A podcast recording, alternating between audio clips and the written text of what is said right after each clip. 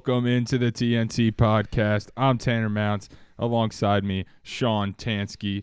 We've got a good one for you today. It's a Monday afternoon, one o'clock here in a smelly podcast studio. Yeah, no, it's uh not the smell we were accustomed to. So uh hopefully it goes back to normal pretty soon. Yeah, and we may do. We're, Yeah, we're- you know, we're we're pushing through. We're You just- pushing through for You just split, spray the Clorox spray everywhere. It just smells like bleach now. So nothing nothing we aren't accustomed to. yeah, yeah. We're pushing through for our audience. You know, Yeah, these yeah. are the, the the conditions that we're Yeah, going through. yeah, but this is the second time you and I are on uh, mic today, as we both did the beat the clock uh, U92's brand new uh, sports morning show, airing every Monday and Friday at seven uh, to nine a.m. and I'm pretty sure those are going to be recorded and re-aired if you missed it. Uh, but if you miss it anyway, uh, it'll should should be on Spotify now under U92 the sports page on Spotify and uh, other streaming platforms. I'm pretty sure, but Spotify I know for sure because I am subscribed.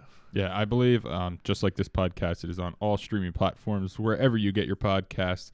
Um, but yeah, tune in. Our next episode on that one will be Friday morning. Uh, whether Yep. you're driving, driving to work, walking to class, whatever you're doing from seven to nine in the morning, you can tune in to 97 or 91.7 FM or go to uh, U92 The Moose to stream it online. Great episode uh, Yeah. this morning. Really looking forward to one on Friday. Yeah, I'm very very excited for this new segment.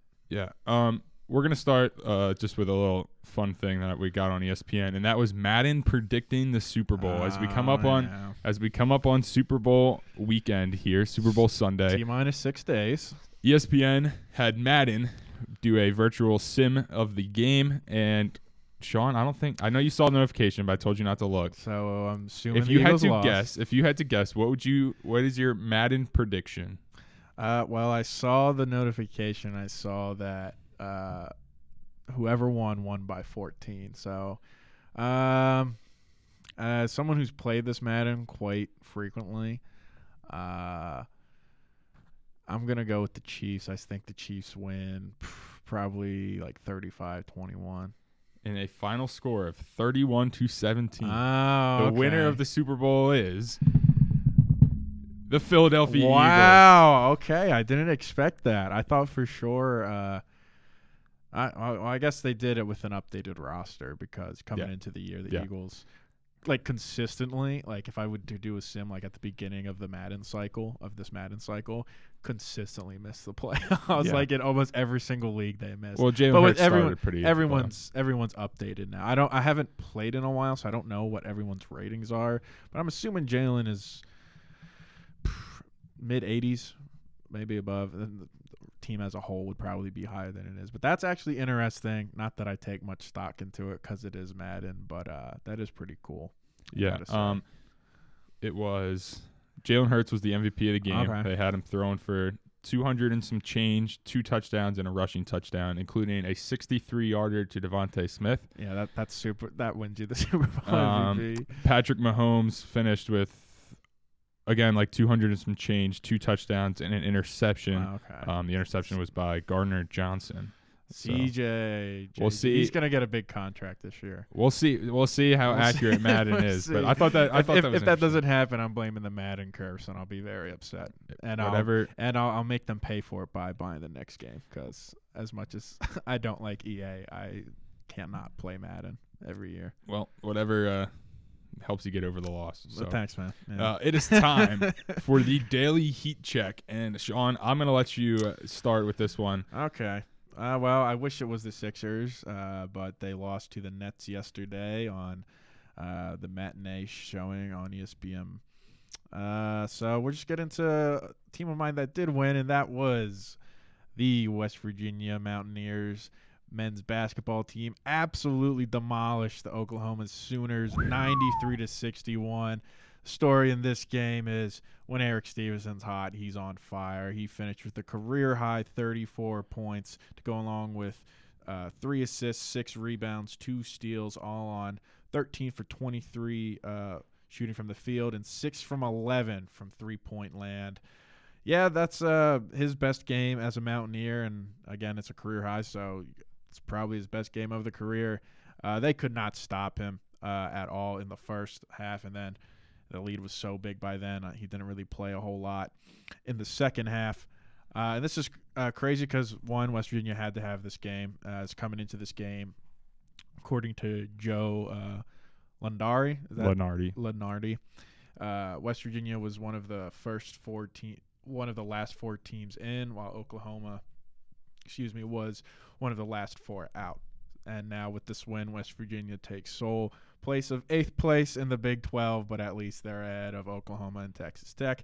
And this game's also interesting because a few weeks ago for the SEC Big 12 matchup, it was Oklahoma that dismantled uh, then number two Alabama.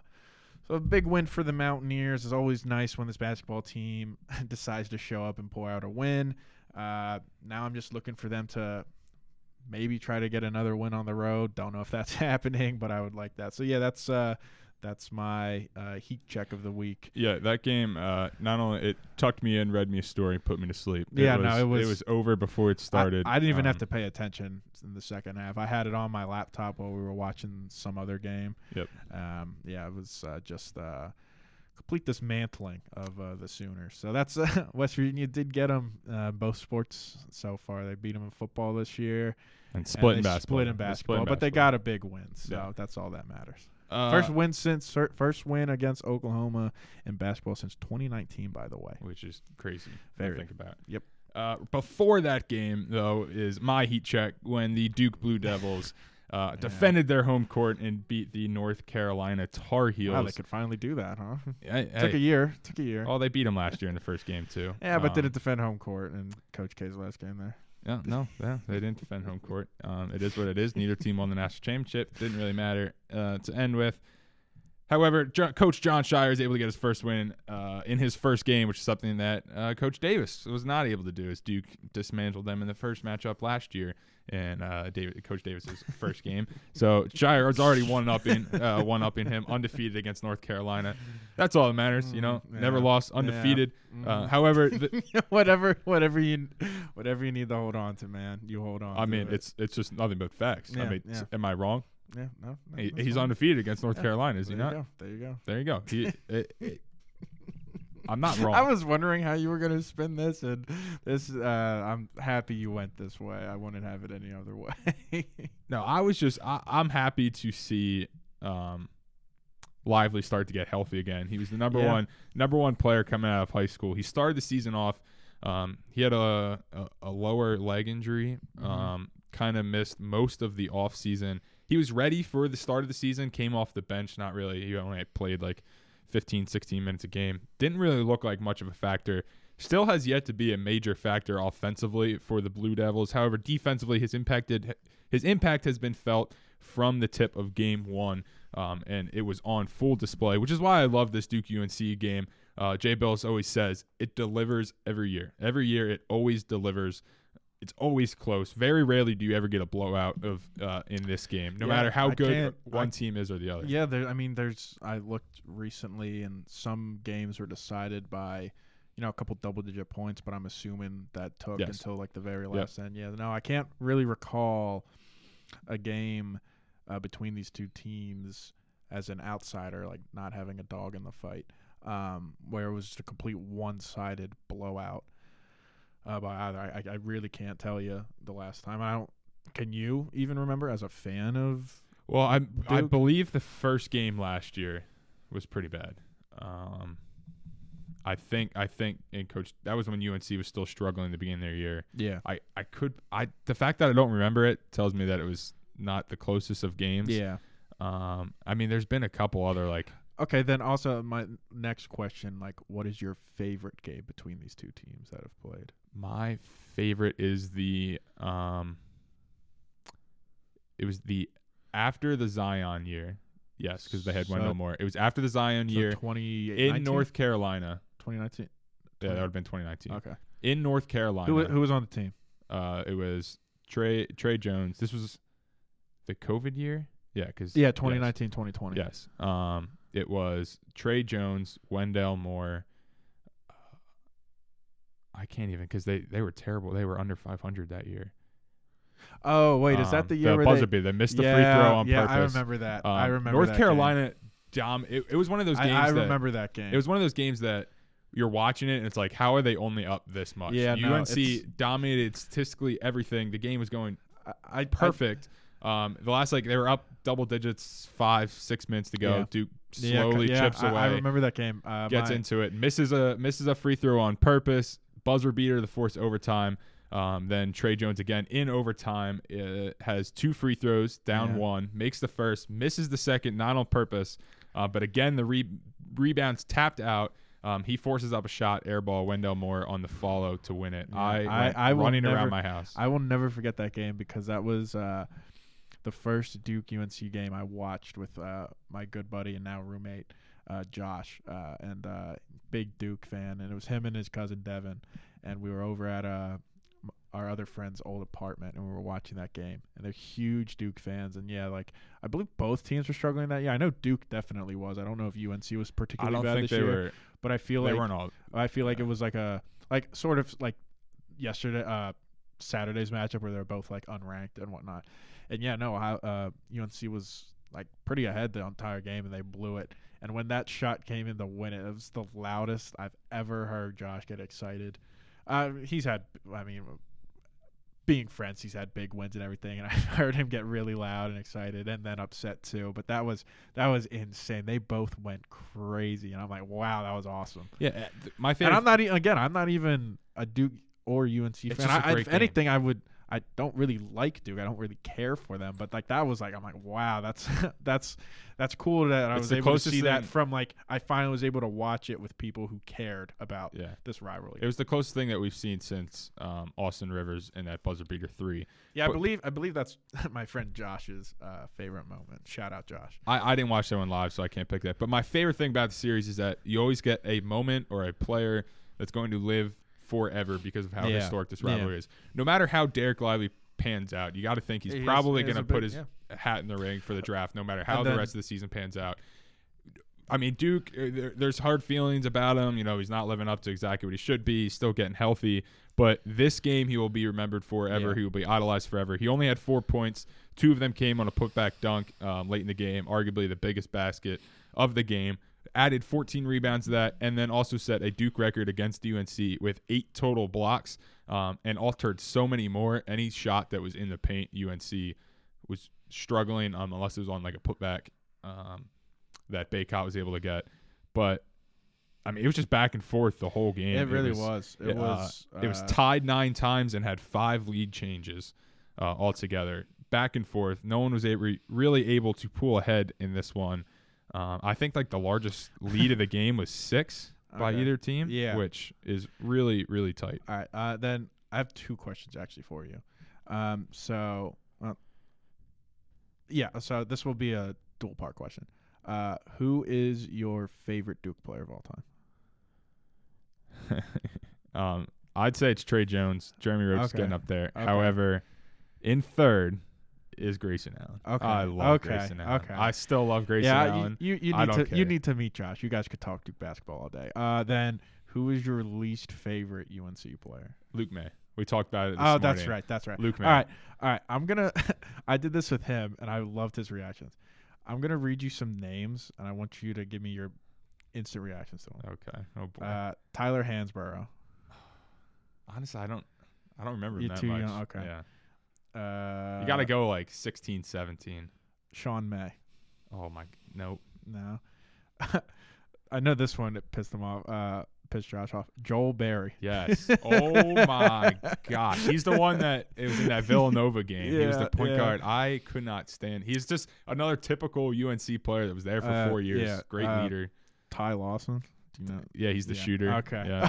yeah. So this was the list of. Uh, I saw this on Twitter after the UNC Duke game, and it was uh, Jon Rothstein's top ten UNC players of the 21st century, and I was just reading them off to Josh, and like, he got he was upset with like four of them. So like his top the top UNC players he had was Tyler Hansbrough, Raymond Felton, Sean May, Rashad McCants, uh, Ty Lawson, Brendan Haywood, Joe Forte, Wayne Ellington, Joel Berry, and Justin Jackson.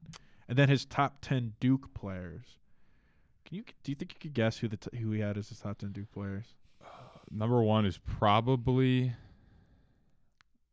maybe as Laettner at one. I don't think Laettner no, should be no, one. 21st century. 21st Oh, century. 21st century. I was gonna say because Grant Hill was Yeah. incredible. No, no, Shane Battier they're, was they're incredible. not. They're not on the team. Uh, they're Um, not on the. I think Zion has to be one. If you're talking skill, Mm, production wise, no. Production All right, wise, so no. I'm gonna, I'm gonna le- I'm gonna read you them from ten to one. if we're oh, is this? Ba- This is Jon Rothstein's top ten players. I Duke want- I'm- players of the 21st century. I'm curious to see if he's going off of skill or production at Duke. All right. all right. So go ahead. number ten, Tyus Jones. yeah, I agree with that. National champion, Number number nine, Jahlil Okafor. Man, I thought he was gonna be. was I thought he was gonna be it for the He was Sixers. crazy. Hey, fun fact: he's back with the Delaware Bluecoats, the Sixers G League team. I thought that was really Cool. funny. Good for him. Um, number eight, Jon Scheyer.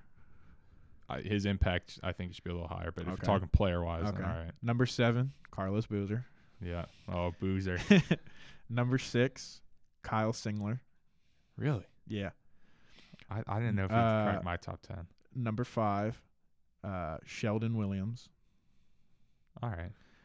Number four, Zion Williamson. Wow. Wow. Number three, Shane Battier.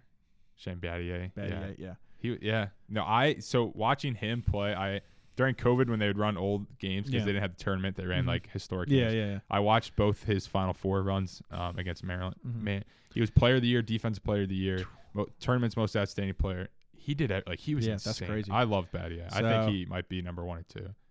So number two, JJ Redick. He was crazy, Duke. Yeah, well, He he's was crazy. all-time leading He's- scorers. yeah, You know, yeah. Yeah. And then yep. number one, Jay Williams. No. See, that's interesting because when I again I was talking to my buddy Josh, he uh if you're gonna he put agreed. He actually, but what what he would disagree with you with is he didn't like having Zion that high. He thought Zion would be a little bit lower just because just because I think his defense was. Uh, did you guys uh, like Elite Eight? I think was as far as you went with Zion. yeah, they yeah, lost that, that's State. that's what that's what his big argument against it was. But he agreed with like he's like Jay Williams or JJ for him. He was like it's that's a toss up. So I was just I like- because I, wanted to get your perspective because you're the only other like real Duke fan I know, like Duke fan who like follows him die hard. I I I see. I don't agree because if you're going off of skill, like to me, putting Jay Williams one is like, all right, his. I think they were doing it because of skill and like accomplishments. I'm But like, he- assuming. I mean, he didn't win a national title either. uh, see, then I don't I, like again. I don't really Or know. maybe he I don't. did. I don't. Maybe- I think he did. I don't know Was he a part of that? I don't know the history like you like you guys. I think like he the did. history of college basketball. Like I've watched it my entire life. No, he did. He but I did. don't know the history of it.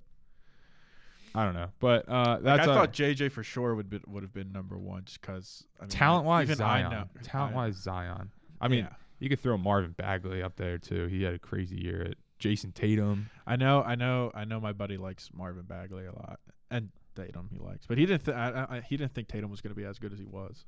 I want. I thought Tatum would go first overall, and that he would have because the Celtics said Yeah, I know. they, the Celtics said who were going They to take weren't. They weren't going to Yeah, they were never like. I think this is what one thing Sixers fans really have to understand is that no matter what, they weren't going to get Jayson Tatum because the Celtics were not going to trade the first overall pick if they knew the Sixers were going to Yep. take Jayson Tatum over Markelle Fultz. Yep. So that's why that's why I've always been able to moment- cope, cope with that pick a bit more. But even in like every like in coming into that draft, who went to? Uh, it was um, it was. Uh, let me look. I forget because the Lakers had it might have been LiAngelo. Uh, it might have been Melo. Uh, no, no, no, no. Uh, but, but, D'Angelo Russell. uh, no, no, No, he was no, that was 2015. before, that was it was uh, was LaMelo. Uh, no, um, Lonzo. Lonzo. Yeah, that's right. Yeah, you're right. He did go too. Um, no, the moment that they said who were taking at threes, who we would have taken at taken at one, Yeah. I instantly knew they're going to take Jayson Tatum Yeah, because kn- you yeah, knew you knew the Lakers were taking Lonzo. Yeah. and you knew the Sixers wanted the, the Mhm. Sixers made it very clear we're trading up to take Markelle Yep. Fultz. Yep. Um, so Yeah, that's what don't like that's really what people like forget. Like, oh, you could have had Jayson Tatum. I'm Like, no, we weren't gonna get him anyway.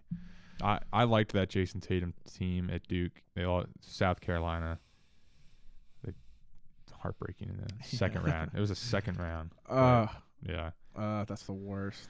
Well, now I'm on a That's the last time we saw West Virginia in the tournament, by the way. Second round to Syracuse. yeah. Syracuse. Yeah, Buddy Boeheim went off. Yep. Yeah. I remember watching that game, but Yeah, I remember watching it too. because that was after I declared, so I was like, I should probably watch this. and then you're like, what? Am, what kind of basketball are we? I knew. I always knew Press Virginia. I knew. I knew Yeah. about them, but I never really watched them. I Yeah, kind of just yeah. followed them. Yeah. But uh, we're gonna move on to the weekend recap. That was a pretty good heat check. Um, we don't. There wasn't much this weekend. Uh, we'll stick with the college basketball theme. yeah, Um, Purdue love, love goes. college basketball. Yeah, Purdue goes down. Number one goes down to Indiana. Yeah, no, that was uh, crazy. I caught the very end of that game. I caught like the last three or so minutes.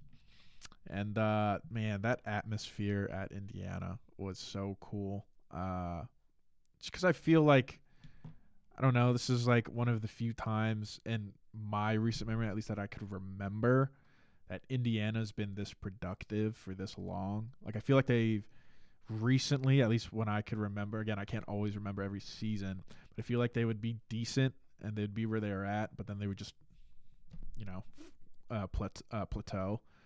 Uh, so it was really cool. And I mean, I know like it's two Indiana schools, if I'm not mistaken, and you know, Indiana is a is a basketball state through and through. Uh, so to see, uh, you know, historic rivalry like that, that's really cool. It was, uh, and to take down uh, the top team, it's not hard to do either. So good on them.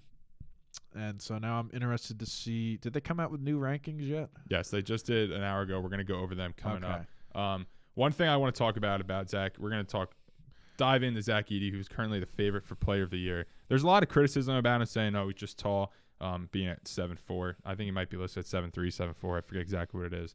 Um, but there was a play late in that game um, where one of his teammates turned it over. They had a chance to, I believe, tie or take the lead um, late in that game, uh, like very late in the seconds left, and they turn it over um, along the baseline, and they asked the player that turned it over. I'm not exactly sure what his name is, like what he saw, what happened. He gave his response, and then Zach Edey jumped in um, and said, ju- "quote Just to clarify, that was one play, obviously in a big moment, but every play." Is big in a game like this. I had too many turnovers in the first half. I didn't come out with the energy I needed. Obviously, that's a big play, and people might look at you, look at that, but you can point out three or four plays by everyone that could have made the, up for that one possession. So it's not just on him; it's on the entire team. I love that quote so much. I think that yeah, is no, it's uh, incredible. That, that that's exactly That's- what you need out of your best player. yeah, and that shows they like playing with each other to me, uh, from what I sound like, and they understand how to play with each other, and it's not just a, you know, a me and him tor- sort of situation. It's team basketball like that, and it's leadership there from Zach Edey. Is it Edey, right? Yeah. yeah, Edey. So yeah, no, that's a very good quote. That's a great quote. Um, come out from them, and you know, it's it's a loss, but I mean, they're still number one, so it's not like in the. As they should be. I don't Uh, think yeah, they should no, have I don't- dropped I- after I don't that think one. So Um, either. Zach Edey was able to put up 33 and 18, basically what he does. Um, shot 15 of 19 from the field, three or four from the line. Let's, I mean, let's dive into this a little bit. We watched him play against West Virginia. Absolutely tore us apart. There was no one on this Um, team that could stop him. I like there's- Jimmy Bell just as much as the next Mountaineer. He w- no had no hope for stopping Zach Edey. Um, he is absolutely insane, and there's a lot of criticism on the season, uh, despite averaging 20, 22 and 13. Um, that he's not good. He's just tall, which See, I that, think uh, is that that that that are that's so dumb, but it's so funny because you know people.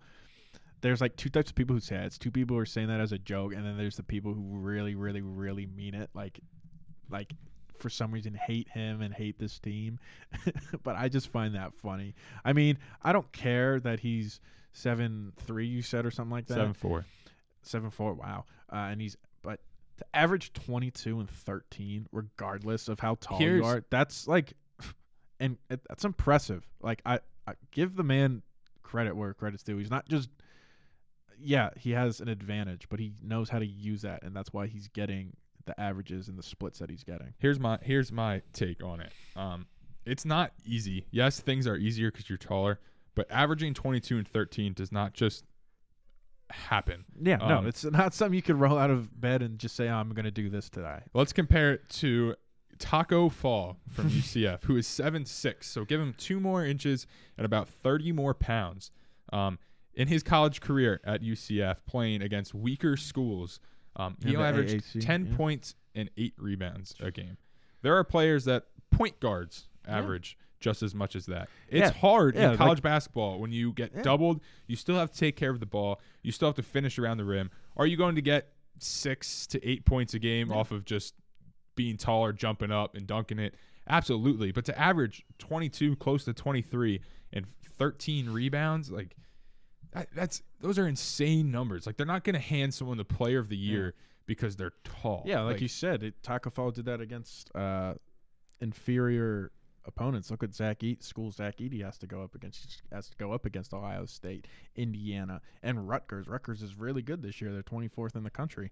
That's quite some uh, more upper echelon tier teams that he has to do, and he and not the fact that he just doesn't like he averages 22 and 13. Yeah. he averages. So there's games where he's higher than that, and there's games where he's lower than that. But point is, he averages 22 and 13 he's put up some that is ridiculous really good this year. and i think uh you know that sort of gets taken for granted again because people just point out oh yeah he's seven four like oh if i'm seven four i could do that no you can't Yeah, no, they it wouldn't happen. Um, Nope. Against West Virginia, he put up 24 and 12. Um, Gonzaga 23 And and, that- seven. Duke 21 and 12. Um, his best game on the season was probably or his highest scoring game, I should say. Um, you can make the argument that this Indiana game was his best game, but was Michigan State where he put up 38 and 13. Uh, but he didn't shoot as well. He shot 15 of 24 compared to 15 for 19 against Indiana. But I mean, just absolutely insane Yeah, numbers on the season. He's shooting 63% from the field uh, on the season. It's just it's wild what he's Mhm. able to do. I will say I am a little shocked. Um, he hasn't cracked.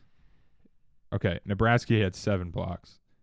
Um, in the opener against Milwaukee, I didn't even know there was a college in Milwaukee. Um, he had six blocks, but he hasn't cracked five. He has a bunch of games with one, a Well, bunch of games you with think do you think people give him even the opportunity? You think teams give him the opportunity to even do that? I don't know. You got to think that people are still taking a lot of shots around the rim, Nah, that's true. Like offensive re- rebound. maybe whatever. maybe because he's so tall he doesn't want to do that in case he gets foul calls Maybe. He's so tall just the way he would jump naturally it would look like he's not keeping his hands straight up Yeah, I don't I don't know what it was. Um, that's one thing I will give Yeah, Taco no, Fall yeah. over him. yeah dog But- Yeah, Taco was he, he was interesting to watch to say the least on that. But um, new AP ranking coming out here, yeah we got released just a little bit ago. Purdue stays on top. Texas is the biggest mover. They jumped from 10 to 5 after beating Baylor at home and then Kansas State on the road. Tennessee, after their loss, drops from 2 to 6. Um, another big mover is Marquette is up to 10. Uh, Kansas State had not the best uh, week there. They dropped five spots to number 12. Uh, Baylor falls as well for the Big 12 down to 14. TCU falls down to 17. Not the greatest of weeks for the No. Big 12. However, I mean that comes from beating up each other. You can make Mhm. the case that yeah no it's you can make the case that it actually got better because Yeah. they're they're they're teams behind them. I mean, are just look also at this. now Kansas winning State's games. right behind Iowa State. Iowa State's 11. Kansas State's 12. TCU's not too far off at 17. Uh, Kansas at 9. Texas at 5. And then future Big 12 school Houston's uh, still paving the way at 2. They had a close game against Temple, I will say. Uh, at the end of the day, No, it they- looks they like pulled ahead. Uh, but that game was really close uh, up until about five or so minutes left uh, in the second there. Uh, Temple, of course, got that one point victory against them earlier in the season at Houston. Uh, so I was watching that game just seeing if they could recoup that magic, but uh, unfortunately weren't able to. Though Temple's got some good players, I will say. They they have. I really like what Aaron McKie's building there. Yeah, another big game that kind of shook the rankings up a little bit. St. Mary's beats Gonzaga. Yeah. They jump to 15. Gonzaga falls to 16. That's um, When's the last time you saw one. Gonzaga that low? I don't know, but I know that St. Mary's beat Gonzaga last year. Yeah, true. St. Mary's right ahead of them at 15. Um, the bigger thing is Gonzaga losing their home win streak. That was a ridiculously Mhm. high number. Um, that was getting historic up there. They lost that to Purdue earlier in the season, and then or no, it was their home conference win streak that they had that they lost to LMU, like Loyola Marymount Lions. um, they lost by one at home. I think they were like, they might have been north of 100 games on their that's conference insane. home That's win streak. insane. That's got to s- absolutely sting to lose that.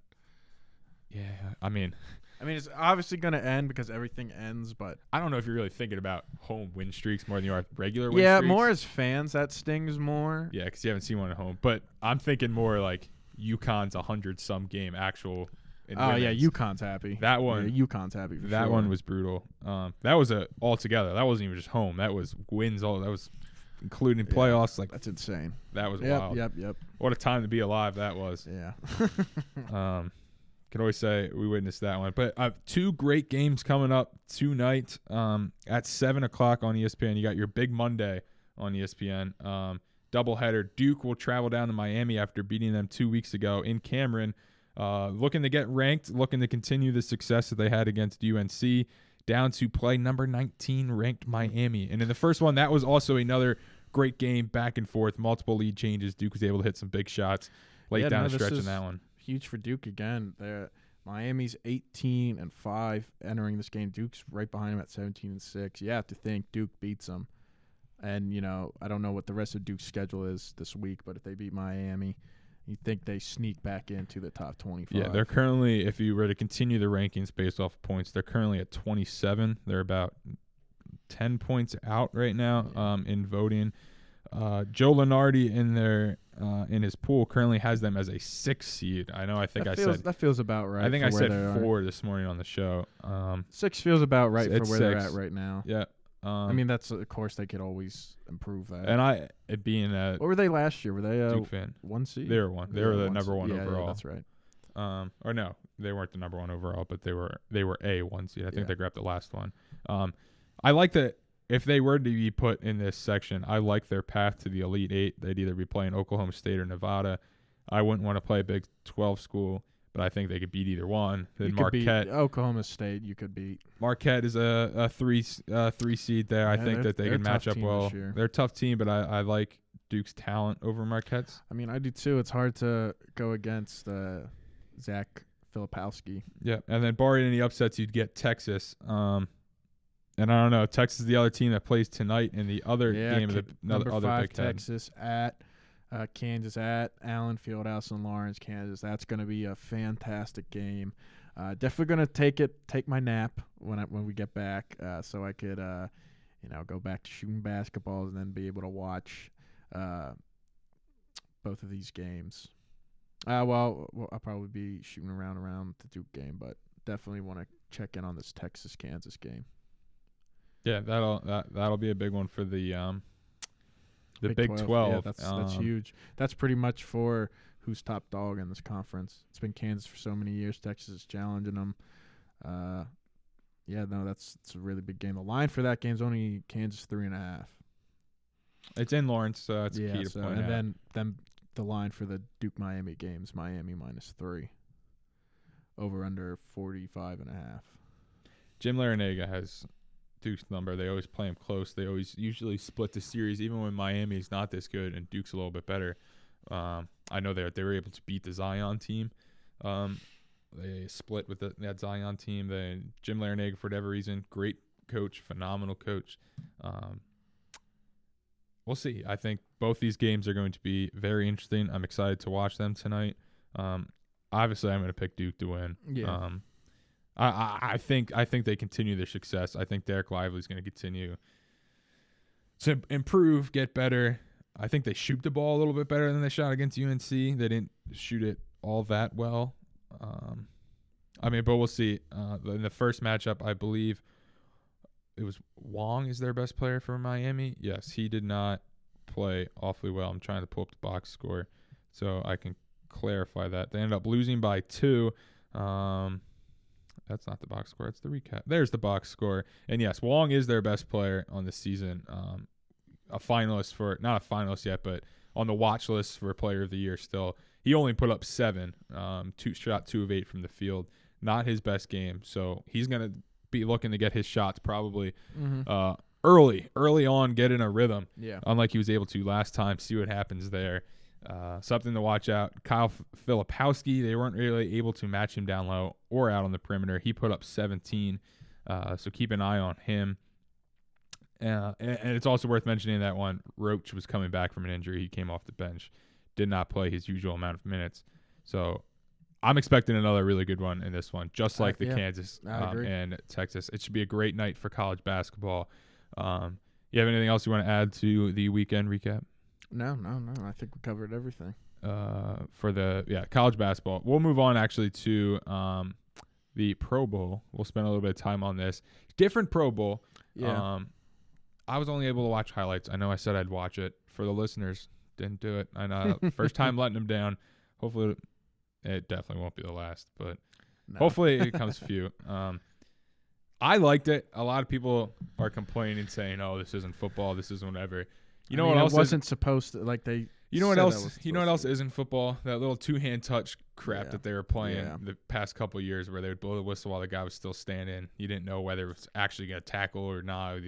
Whatever. That was just terrible to Yeah, watch. I would no, much was- rather watch fun. this competitive. Pro Bowl got so unfun for a couple of years there, like a really long stretch of like why, why are we watching this? Yeah. Um, and I, I think I think they did a great job with it. I think this is, um, I mean, it's always nice to see competitive, competitive mm, minded players go out there. Um, have high competition is what I was looking for. There are the words. Um, and I think we got a little bit of that, especially as the game got close. You saw Kirk Cousins really try. yeah, yeah, um, to no, make a yeah, the statement. players wanted to win that one. You saw you saw Carr played pretty decent. a lot of times like where they have those you know those star or former player coaches mentors whatever they were called and they had like jerry Yeah. rice the one year Yeah. those kind of things a lot of times they're not really into it like how much are they really doing they're kind of just letting them go out it looked like peyton and eli were Oh really no, they it. they you could tell that the that sibling rivalry has never gone away from either of them. Like you like at the end of the flag football game, Peyton on the sideline was pissed because uh the NFC need it and he's out there screaming. You could hear the cameras pick it up on him screaming like, "It's a penalty! That's a penalty! You can't do that!" Yeah, He's so- screaming at him, and uh, you like for the like ESPN doesn't know what to do. they just see him screaming while the clock uh, uh, ticks down, and then they all celebrate. yeah He's For- screaming, and it takes, and they're all celebrating. And then you see like begrudgingly Peyton goes over to shake Eli's hand. you know, they did that like stereotypical coach thing where they pull him close and say something. And, you know, Peyton's like, oh, "We're gonna talk about this one later." Uh, and like as you said, we were talking about. Probably had some money against each other on this one, I would bet. But yeah, no, it was cool, and I know. uh yeah, I mean, you could just tell Peyton and Eli had fun the entire weekend. Like the funniest tweet I saw was like, uh, I think it was uh, Saturday or whatever, or one of the practice days where everyone was allowed to be there. Uh, on Peyton's team, they all had like the the bracelets with the plays and everything. He was making a practice to get plays because, I mean, if you know if you need to know one thing about Peyton Manning, it's like he prepared for everything during his career. That's funny. And I'm sure Eli prepared, but he was probably not as much as Peyton had the AFC going. So it was really cool. And uh, you know, I think like a, a lot of things that get lost in these all star games uh, is like it's it's it's for the fans, but it's also for the players. And then uh, like they asked a couple players about how this Pro Bowl, this new Pro Bowl went, and a lot of them liked it. Like a lot of these players who were elected to it really liked it. I know Josh Jacobs didn't like it, and to each their own. But I know uh, Budda, ba- uh, Budda Baker had some good things to say about it. I know Jaire Alexander had some cool things to say about it. So it's just cool to see. Um, and it was different, and that's why I checked in, and that's because I wanted to see something different. That's what the NFL did. Uh, I can't guarantee I'll watch it next year, uh, but I mean, I would always like to. If it's Peyton and Eli again coaching, I would love to see if Peyton could get that one back against his brother. Uh, but yeah, no, it was the flag football game was fun. I, I will admit, I well, I was watching it. It was uh, it was fun. I had a good time for what the best catch was disappointing because they didn't really know what they were doing. Uh, but Pete uh, Davidson yeah, Pete. Davidson was hilarious. But uh, it was different. It was fun. And I am happy to say that I at least enjoyed it. more than I know I would have if I just watched the standard recycled rehashed Pro Bowl of the past decade. Yeah, and to add some t- context behind that, Peyton Manning um, being upset about the kneel. the rules, the rules in the in the game where you could not run the ball within five yards of the end zone, Mm-hmm. um, and the NFC had it inside the five yard line. Uh, however, they they asked the ref, "Can we knee it?" And the ref did say, "Sure, if you want to knee it, go for it." Peyton was not happy about it, Yeah. but I, I I think it makes it I mean, better. that was the most even controversy in that the Pro bowl. That was Bowl. the most like but I tweeted I was like that's the most on brand thing ever for Peyton Manning. like the it just it just be a bit. I'm like that's so on brand for him. Uh, I love it. Uh, but yeah, I, I think the Pro Bowl was a big success. I think they found something that they can move forward with. You see a bunch of leagues adapting to different things. The NBA is always changing things. Talked about on the morning show a little bit. Uh, Tanner Lambert, another sports guy here at U92, not happy with the way Our the NHL Our proud sports director and Our- leader. sports director um, here at U92. Uh, not happy with the way the NHL ran theirs this weekend. We don't really know much about hockey, so we're not gonna. I just know that I, I agree with his point of NHL not really knowing how to market Yeah. and brand themselves. I that's perfectly. I had no idea that the NHL All Star Game was going to take place Saturday. Like I had no idea it was All Star break. Like I had no idea. They didn't. I feel like I didn't see anything anywhere. Well, I, I think it's And I like to read like every morning. I like to read through sports blogs about each single team, and even on the Flyers website, I perused for a little bit. They didn't. I didn't see anything on it. Yeah, I think it's also partly due to the fact that not a lot of people watch the NHL or take interest. So ESPN would rather promote things like the Big Monday college basketball, um, the, the the Pro Bowl over that. Like they're promoting things that have bigger viewership. And I, I, do agree. I think the NHL has to take the first couple steps um, and then try to partner with ESPN. But I'm not blaming the, the TV broadcast for not really. No, I to put that completely blame. I, I blame NHL more than anything again because I didn't know. I'm Yeah. a casual fan, if that, uh, and I, you know, not saying I would have checked it out, but I at least like to know I had an option to. Um, but we'll move on to the last big news of the weekend. We covered it live in our previous episode, um, and that was the Kyrie Irving trade to Dallas. More details came out over the episode. We're to kind of talk about that, break that down. Yep. Um, so Kyrie gets traded Along to- with Markieff Morris. along with Markieff Morris. Um, say what you want about that as a Heat fan. Great, whatever. Add him to the add him to the bench. Uh, didn't do much for us. Hasn't really done much for the Nets. Uh, he goes to he goes to Dallas. Uh, they send Spencer Dinwiddie back to Brooklyn, where Yeah. he is loved and admired. That's where he really found his career and his Mhm. spark. And before um, that unfortunate ACL injury. Yeah, and along with Finney-Smith and a 2027 first round pick and a couple second round picks. Yeah, which um, you keep Luka that that first round pick won't really be much. Nope, not at all. I think the most interesting part about this trade is the Nets GM refusing and admitting, uh, openly admitting Yeah, that that he refused to send him to the Lakers no matter what they sent him. He would not answer their calls. He would not negotiate with them. He basically said, "This is where Kyrie wants to go." For all the pain and the torture and the holdouts and all the drama that he's caused here, to get back at him, I'm not going to send him to the Lakers, which I think is really that's, funny. Uh, that's yeah, no, that's I I don't remember the last time an owner Admitted that. really came out and said that before. Like, yeah, you could always have those speculations, but this is like on record. Joe, uh, Joe, uh, I believe his name is. Yeah. Uh, can't have to say. Uh, not saying I necessarily respect him for saying that, but I, uh, I love the move. I, I think uh, you know coming out and saying that that says something again because we don't really have uh, owners or GMs or any executives come out and say that. At least not in my mind. That's like that. I don't like the only one I could think of who would say something like that. I don't think he. I don't know if he ever would. That's like a Jerry Jones level thing. Yeah, like no, it would say. is. Like some player pissed Jerry off that much. Uh, I could easily see him saying something like that on like Dallas radio. Jerry would just refuse to trade him. He wouldn't. Yeah, he would probably be more. Uh, You're gonna have to sit the bench. yeah, he he would be more. Uh, He wouldn't even value uh, the trade Um, request. stubborn with it. I Yeah. think. Yeah. Uh, how I, I think this is also the Nets kind of laughing at other teams because it's very clear Kyrie wants to go to LA, and I think if oh, the he, Mavs well, I mean, if the Mavs don't extend him, he's going to LA. of- so I of- think that the Nets also kind of screwed over the Mavs because they know he's going to LA. So we might as well take what we can from the Mavs. Maybe even take the Mavs down with him if he ends up leaving Yeah. because then we take a couple pieces. They only get him for a couple months. He goes to the Lakers anyway, so why would we trade into the Lakers? It, it, it creates this whole big thing. I think there's.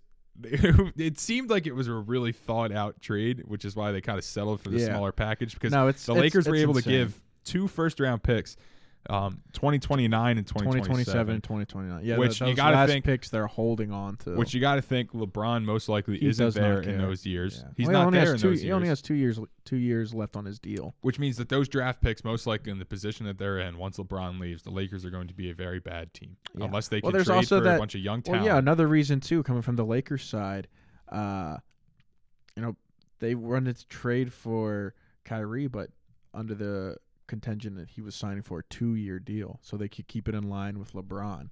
And Kyrie didn't want that. Kyrie wants his money. He wants the four-year, one ninety eight. Uh, so it's very interesting to see. Uh, yeah, but no, I I know we were talking about this. Uh, I feel like this trade uh, for the Nets, one, uh, you know, obviously not so he doesn't go to like so he doesn't really grant Kyrie's true request. But two, also feels like um, they did this so they could finally be free of Kyrie, uh, so they could finally uh, be detached from that part of their franchise's history. Uh, because again, the deadline's still in three days. It's still February 9th. And this happened yesterday on the 5th.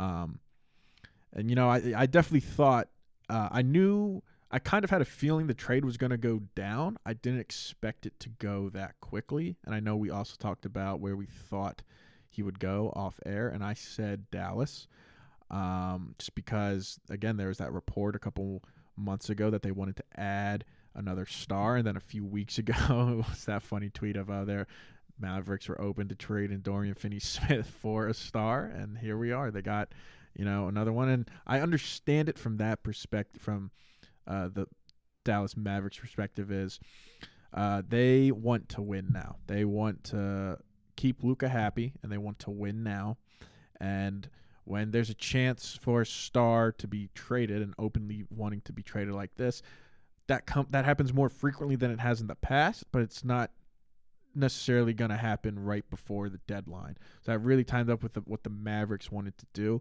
Now it's still to be seen uh, how these two fit. I know you and I again we were talking about it. I brought up the Mavs, and you would bring up the point. Oh, these are the mo two of the like ten most ISO Yeah, Luka's heavy number one and players. Kyrie's, like, Not- yeah. Um, so it's going to be interesting to see. Uh, you know, if it it's going to take a while to get these players to learn how to play off of each other and trust one another. And unfortunately for the Mavs, they don't really have that time unless they extend Kyrie. Uh, because again, Kyrie is a free agent this year. Who knows if he wants to sign in Dallas? Now, I saw a report that uh, many believe that Dallas has assured Kyrie they're going to give him an extension, but whether that that I mean that means nothing until it's put pen to paper. So we'll see. But yeah, no, this is uh if this is the start of this trade deadline week, I'm excited because I always love trade deadlines in any sport. The NFL finally this year decided to catch up and do some exciting. They haven't done that forever. MLB the past two years has been insane. And then NBA is always fun to watch. I mean, just think of last year, the blockbuster to get James Harden and Paul Millsap for Ben Simmons, Seth, um, Drummond, and a couple picks. That's just always exciting to me. Um, and I'm excited to see what moves follow because this is probably the biggest one. I don't really expect other big names. The only other really big one, it's not even like he's a star, is does Jae Crowder finally get traded from Phoenix? I mean, he's been sitting out the entire year. Uh, he's help. He could be helpful to a playoff team that needs wing depth and whatnot. Is he the next big domino to fall? It's and it's also interesting to see that like the Suns want, were in on Kyrie. They offered uh, Chris Paul, Jae Crowder, picks, and salary filler, and that said no. We'll just take the role player. So it's really interesting to see. I can't wait to see. Uh, what else and who else has moved. Yeah, Stephen A. Smith also reported based off his own sources, that the Celtics are once again dangling Jaylen Brown's name in front of the Nets for Kevin Durant. You know, kind of testing the waters there to see if hey, you got rid of one, you're gonna you, you ready to wanna get, rid, of the, other? other. Um, because he did request a trade this offseason. Uh, I don't know if any they'd get anyone better than Jaylen Brown. Uh, people are talking. I think it was uh, Brian Windhorst said Suns would be in talks. Suns would be in talk. Uh, said that the Heat are refusing to trade Bam Adebayo, but he believes that the, it won't happen unless you trade Bam. That might be.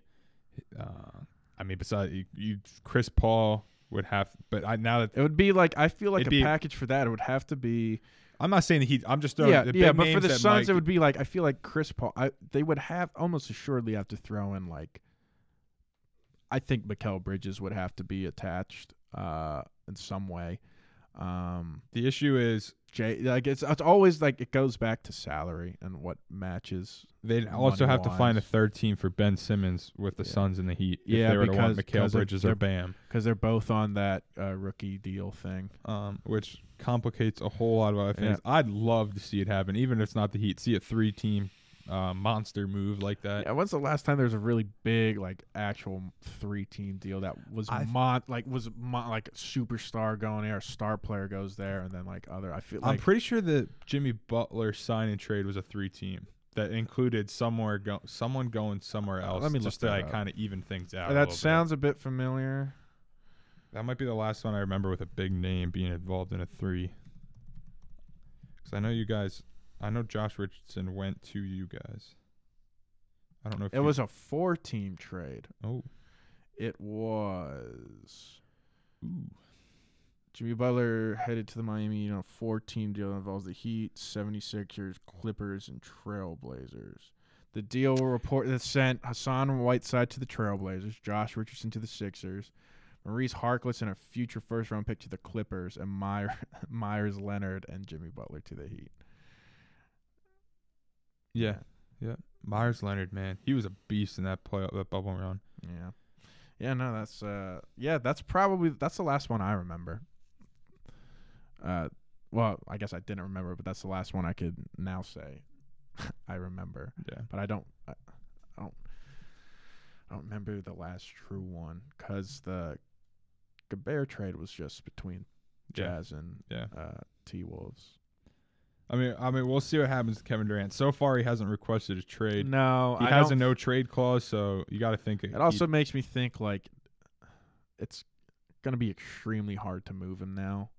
Like it would be ex- like if he like if they wanted to before the deadline, be extremely hard to. But the Nets really have no reason to unless he clearly says to him, "Get me out of here," um, because you know all the reports are now they're gonna use all of the draft capital that they got uh, in this trade and picks they've had to just upgrade the roster around um, KD, and that I know I was thinking like makes I brought this up on the morning show, but it's like it makes you think now of what they're gonna do.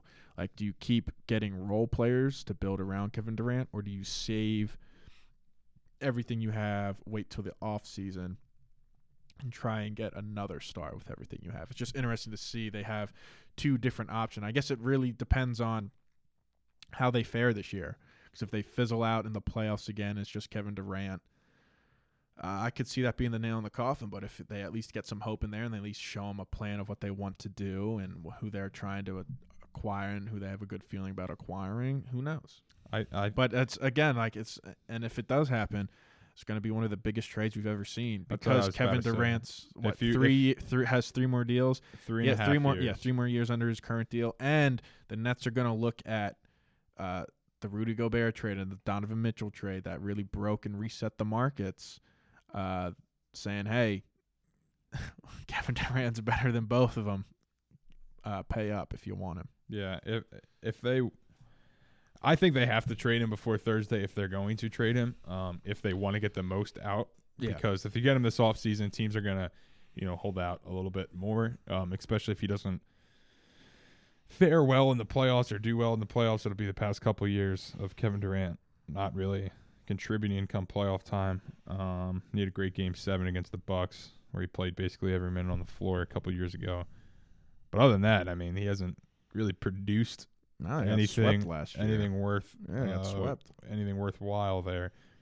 So I mean, I think I, I think Brooklyn should do it. I don't know if they will. I think if they Kevin Durant goes to the Celtics for Jaylen Brown, I I'd think cry. I think that's an instant dynasty formed right there because they got two years plus like three years on Jayson Tatum with that duo and that bench and it'd be insane. I Uh, don't even want to think about it. yeah. I don't even want to think about it. um, but we'll, we'll see what happens there. We're gonna move on to we're gonna stick with the NBA. Move on to something coming up tomorrow night, and that is LeBron now being 36 points away from the all-time scoring record. Sean, you were kind of talking about how it hasn't really been mentioned. I'll tell you what, I've received a notification about every day for the past three or four yeah, days. Yeah, now now is. now ever since it's cutting close, now I've being now I'm seeing it more. But it just felt weird that it wasn't for a while. I but- think it was very clear as day that when he was a little over 100 points still, that Do he you wasn't going think? to get it. Uh, do you think he breaks it against uh, the uh, Thunder, or do you think he waits until he faces a more marquee matchup in the Bucks? I think Because that would be cool. Because Kareem played for both of those teams. He played for the Lakers and Bucks, and LeBron would be was playing for the Lakers, and he'd be able to beat it against the Bucks, break it against the Bucks. um, I just I don't know. I, I think I don't personally think he cares. I think he just wants to break it so he could finally do it. Um, he that's just me. I think we'll tell in the first. He plays the Thunder tomorrow night at nine o'clock. They have not played yet. I was trying to find how many he averages on the season. They play all three of their season matchups uh, starting tomorrow. Uh, but I think I think we find out in the first quarter yeah, whether he what what, what mode he's in. Um, yeah. because I don't I don't think he wants to come up a couple points short. I think he either Oh, if wants he to ends get with it. 35, that's got to be the that would sting. that also- because how expensive tickets are to it. Yeah. Too. Oh, Uh, it would.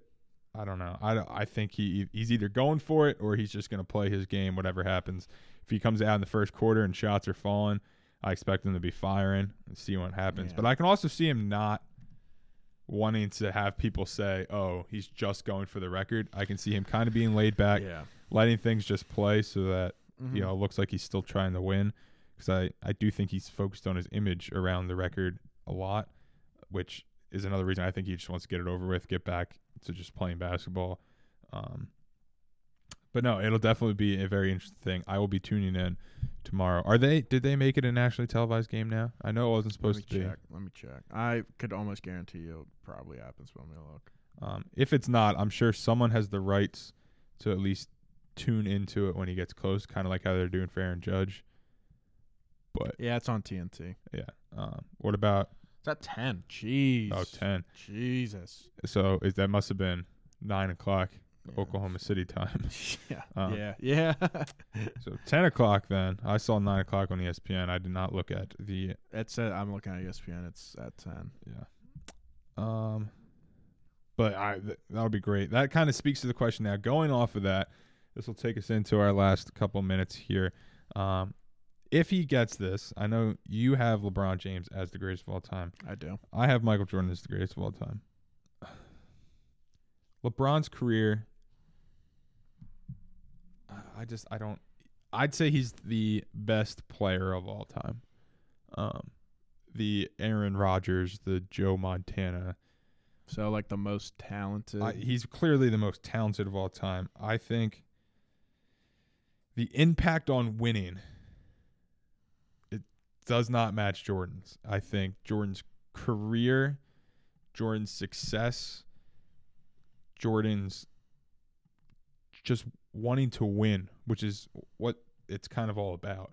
Um, obviously, like your points and all of that helps. It gives you these accolades, gets you in the Hall of Fame, gives you makes you a great player, but those stats are supposed to go towards winning, um, and that's the ultimate goal. And I think the way that Jordan went about it was just different. And I think I, that's why I have him as my. I think if LeBron were to turn this Lakers team around and win a ring, uh, I'd give it to him. I, um, barring the signing of like another superstar, I think if he signs Kyrie and doesn't win one, I think Mhm. that just some gives Jordan fans fuel for the fire. yeah. No, I um, know what you mean. But if he can get one with like just Anthony Davis again, um, I think I, I might flip. I might do it. I've been the biggest LeBron hater since he's left the Heat, um, but I'm I might do it. I I'll give him his credit. He's the most talented. Um, I'm not going to say most dominant because I'm going to give that one to Shaq, but I will say the most unstoppable, um, m- most all-rounded. I wouldn't even say biggest name. I still think Jordan has the bigger name. Like Mike was a big thing. He still has no, the Jordan yeah, no, brand. it's it's But- Michael Jordan's well. I mean, down to pretty, basketball. pretty much made basketball the biggest, like where it is today. You could pretty much thank Michael Jordan for Yeah. that. I think yeah, which is why like I'm gonna put Jordan and like ahead that's for you reason. have to take that into account. That's why I'm gonna put Jordan ahead uh, because That's that's you know that's completely valid. I never get like upset at someone who thinks. I just want just for me personally, I think LeBron is the greatest of all time, and all right. Well, right here we have it our next point. Top five. Give me your top five all time. Give me your top five. LeBron, Mike,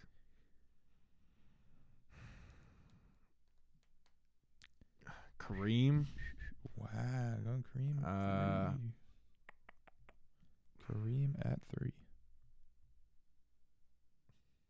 Magic, Kobe. I think that that would be my top five. That would round out my top five. Uh, four, four Lakers there. Four Lakers. Yeah.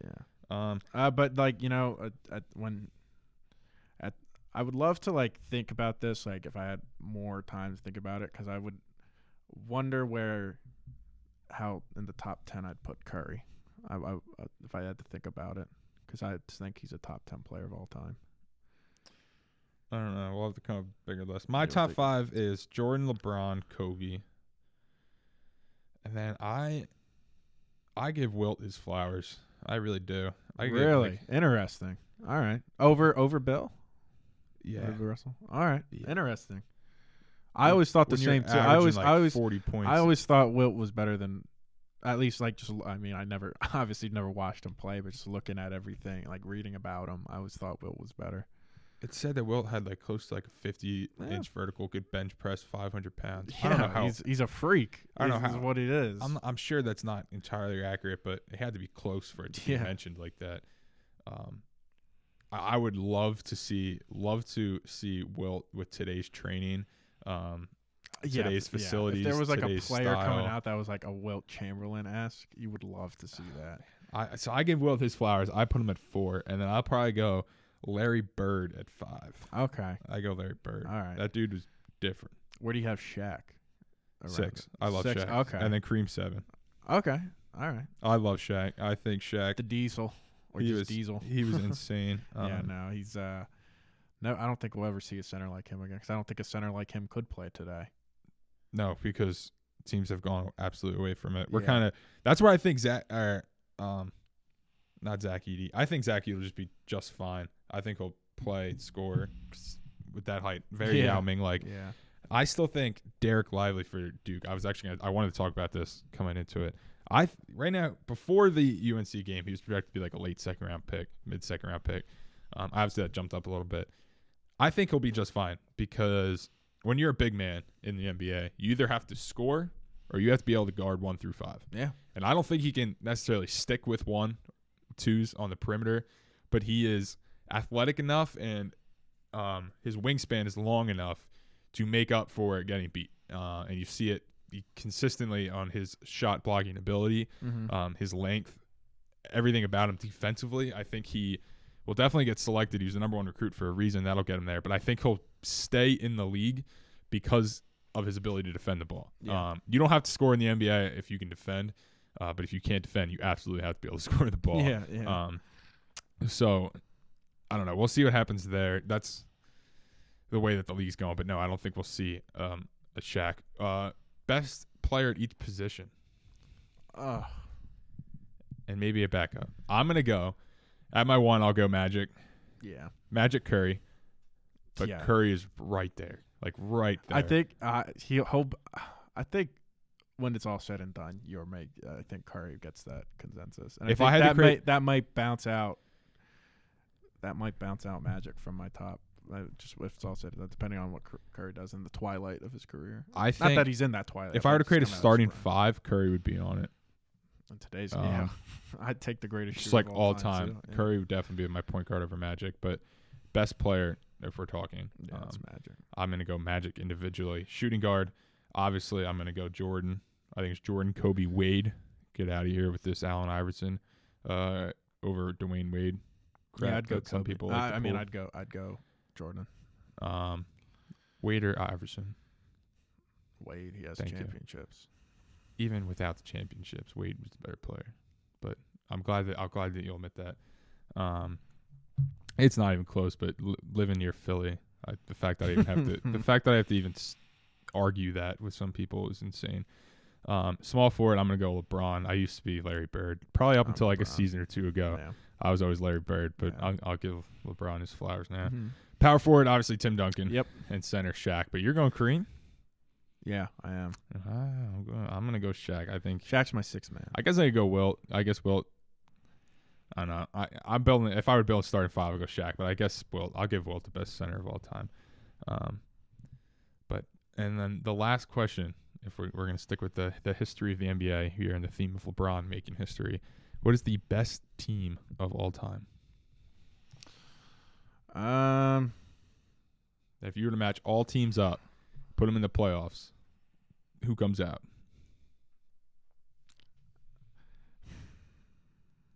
I mean that collect that 16, 17 Warriors team with mm-hmm. Durant going to Golden State with Curry, Clay, Draymond. I think I think 17, I 18 think was better.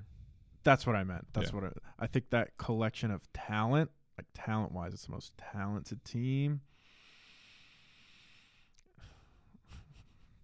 Pick one of those Jordan teams though. It's hard to choose. Like, would 17, 18 be able to beat those Jordan teams? What's what's what's the it's the 96 bowl 95, 90 96, 72 wins. yeah, that's uh, it's between those two for me. Uh, I I don't know. like you always try to imagine like how they would play again in their different eras, but I like I think realistically, both of those teams could play against each other. I think They they'd be the. I think that that would definitely be the finals. those two. See, Um, this one I, I have flip flopped a lot of who I think was the better team. I'll stick with the Bulls this time. That might change if I just think about it, but uh, gut punch says Bulls. You know what I would love to watch? I'd pay infinite money to watch not Jordan Curry, not Jordan uh, KD, Dennis Rodman, Draymond Green. oh, they would get in. They would. that would they be Would, they- so fun. Oh, the amount of talk they would talk, like just the interviews they'd have after games of what they said to each other would be hilarious. I- That'd be hilarious. my issue is I don't know who's guarding both Pippen and Yeah. uh, and Rodman yeah. Because yeah. you'd think you'd throw Draymond on Rod. You got to throw Yeah. Draymond on one of them. yeah. Probably Pippen. Maybe I, then Rodman Mm-hmm. grabs every rebound. Yeah. Like I, I, I don't. I, I'm gonna lead towards the Bulls team, um, because then when things get close, you just hand the ball over to arguably the most clutch player of all time. Just say, here you go. Yeah. Here you go. Go Go, points. Here you go. go win his, go win his championship. Um, but Yeah, your top five. Yeah, it's close with me. I just swapped Shaq and uh, Kareem. yeah, and then we obviously flip our our goat, but Mm-hmm. LeBron, he he's getting close. It's scaring me. It's scaring What me. what are what's your reaction going to be when he breaks the record? It will be appreciating appreciating Okay. everything's done. Okay. It will be. It, Yeah. I will step it is cool because this is like the first time. Like we Yeah. we, we, we see, this is the first time we get to see something this massive. This record was happen. considered unbreakable. yeah, I know. Like Yeah. it was considered unbreakable, Yeah. And um, he It's, it's also crazy to think like how much LeBron's going to add to it too. Like, does then that become the new unbreakable one, or is someone going to come along that then shatters that one? I mean, Luka is off to a good start. Yeah. The no, issue is the yeah. issue is you have to now You have to do what LeBron did. You Yeah, have to. you have. your- Yeah. shout out to that uh, throwback to that tweet that said, uh, "Thank God LeBron LeBron's on LeBron just turned 30. Is Thank God he can't be uh, keep doing this for too much longer." Yeah. You know. Uh, yeah. I love that tweet. He's like, Thanks for jinxing it for everyone, yeah, man. LeBron turned 30, so we'll have enough of this nonsense, or the BS will stop soon. Nope, hasn't Yeah. happened. it See, did. How, Is he 38 yet? Is he 36? I think he just turned 38. Okay, so eight years ago, you were freezing cold take, buddy. he's 38. Yeah. uh, that's funny. Yeah, I love sure that he tweet. just turned. Yeah, December. He just turned 38. Um, but no, this has been a really good episode so far. We didn't. We weren't sure how far we were going to be able to take this episode. No. We filled out our time pretty well.